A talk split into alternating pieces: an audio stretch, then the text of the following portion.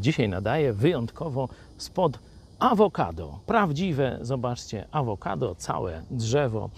Floryda pozdrawia.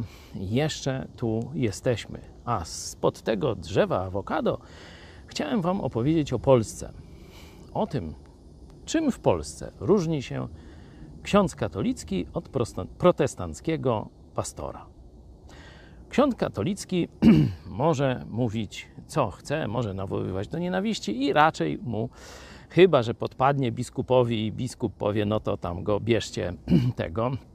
Ale jeśli w dobrych e, stosunkach żyje z biskupem, włos mu z głowy nie spadnie. Może po pijaku rozbić auto, e, może okraść parafian, może zgwałcić dziecko. Jaka jest kara? Najcięższą karą dla księdza w Polsce jest przeniesienie na inną parafię.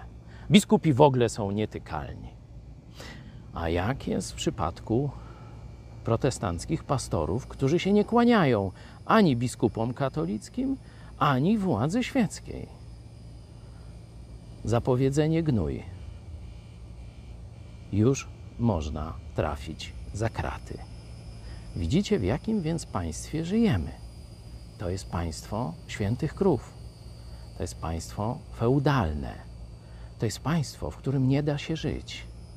Dlatego idziemy po wolność.